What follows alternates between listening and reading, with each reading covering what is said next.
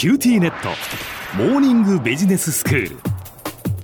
今日の講師はグロービス経営大学院の柳田義孝先生です。よろしくお願いいたします。よろしくお願いします。前回は AI についてお話をいただいたんですけれども今私たちこうインターネット上で何かこうおすすめのコンテンツとか音楽とかもう一人一人に合ったものがこう提示されるような世の中になってきたと。でそれはなぜかっていうとその背景に3つあって、まあ、1つ目がその膨大なデータ、まあ、いわゆるこのビッグデータがあり。で2つ目がそれをこう処理するための、まあ、いろんなものがこう進化しているっていうその2つ目のところで昨日はその AI とは何かというお話だったんですけれども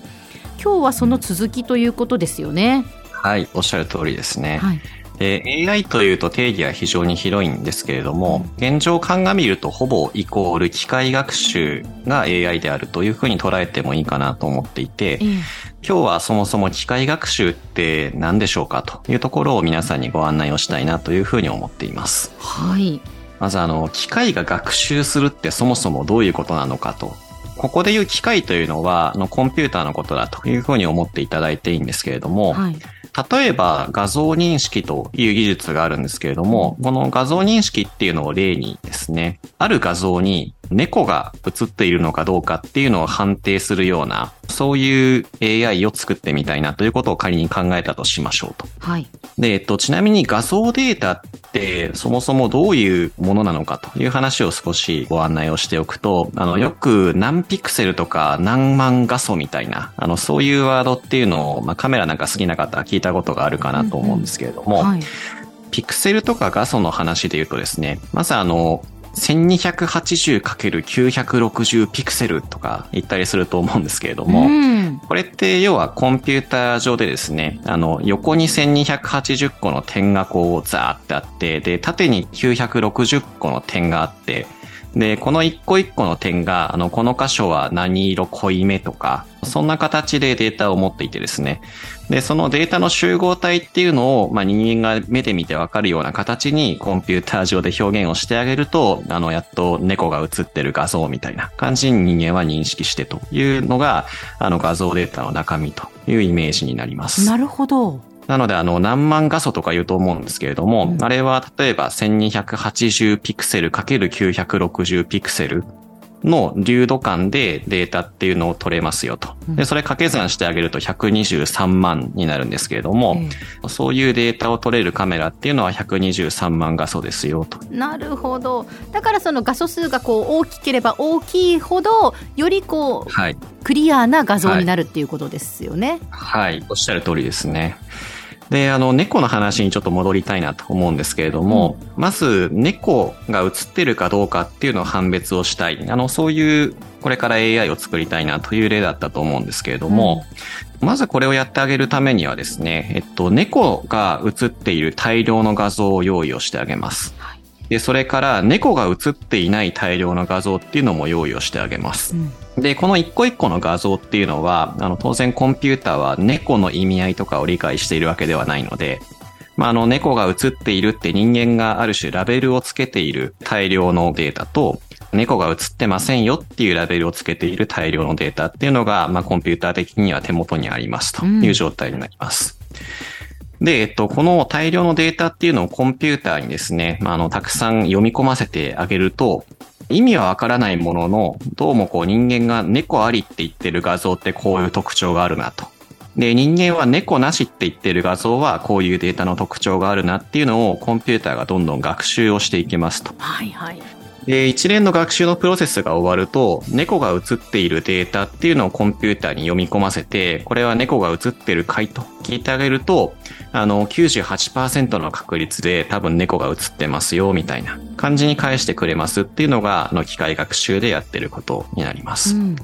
で、ちなみに、じゃあ今度そのコンピューターにですね、パンダの画像っていうのを読み込ませてみたらどうかというと、これここにはパンダが映ってますよっていうのは返してくれないわけですね。うんあくまで猫かどうかっていうのしかまだコンピューターは学習をしていないので、うん、まあ、パンダの画像を読み込ませると、これは猫ではありませんねって返ってきますと。なるほど。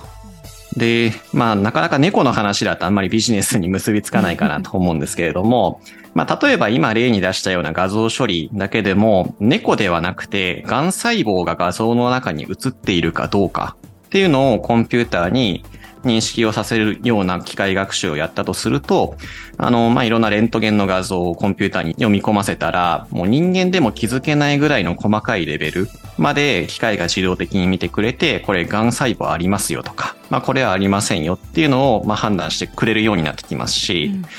人間ってずっとレントゲンの写真見てるとだんだん疲れてきて、で、確認する精度って落ちると思うんですが、まあ当然コンピューターはそんなことがないわけで、あの、画像処理1個を例にとってもですね、あの、医療領域への応用っていうのは近年かなり効くようになってるかなと思います。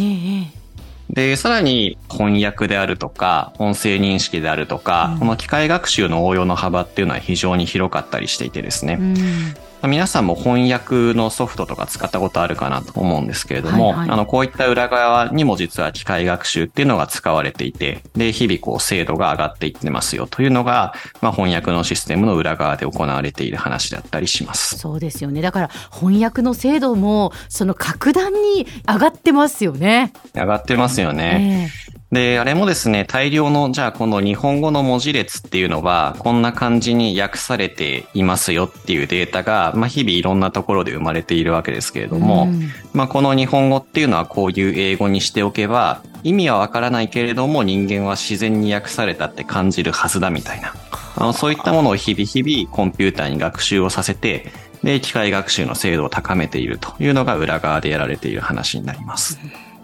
では先生今日のまとめをお願いしますはい。えビッグデータをはじめとして多くのデータを取れるようになってきたものの、まあ、このデータをどう活かせばよいかわからないという会社も多いんじゃないかなと思うんですけれども、まあ、このビッグデータを活用するための技術として発展してきたのが機械学習と言ってもいいかなと思っています。で、この機械学習でやってることというのは基本的には学習をした後でじゃあこのデータの場合はどうなるかっていうのを投げると、まあ、ある程度精度の高い予測をしてくれますというのが機械学習でやっている中身になります。皆さんの身の回りのビッグデータがもしあれば、これを活用するための一つのヒントとして機械学習が使えないかなというところも考えていただくと、いろんなビジネス上のヒントが見つかるかもしれません。今日の講師はグロービス経営大学院の柳田義孝先生でした。どうもありがとうございました。ありがとうございました。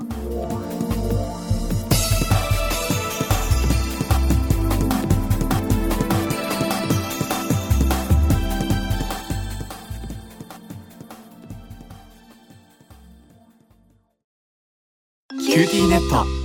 地下って乗り換えたみたいよ。よくそんなに簡単に乗り換えられるわよね。私もそろそろ乗り換えよっかな。え今の彼3人目じゃなかったっけ？今年だけで。スマホの話なんだけど。乗り換え簡単。格安スマホの QT モバイル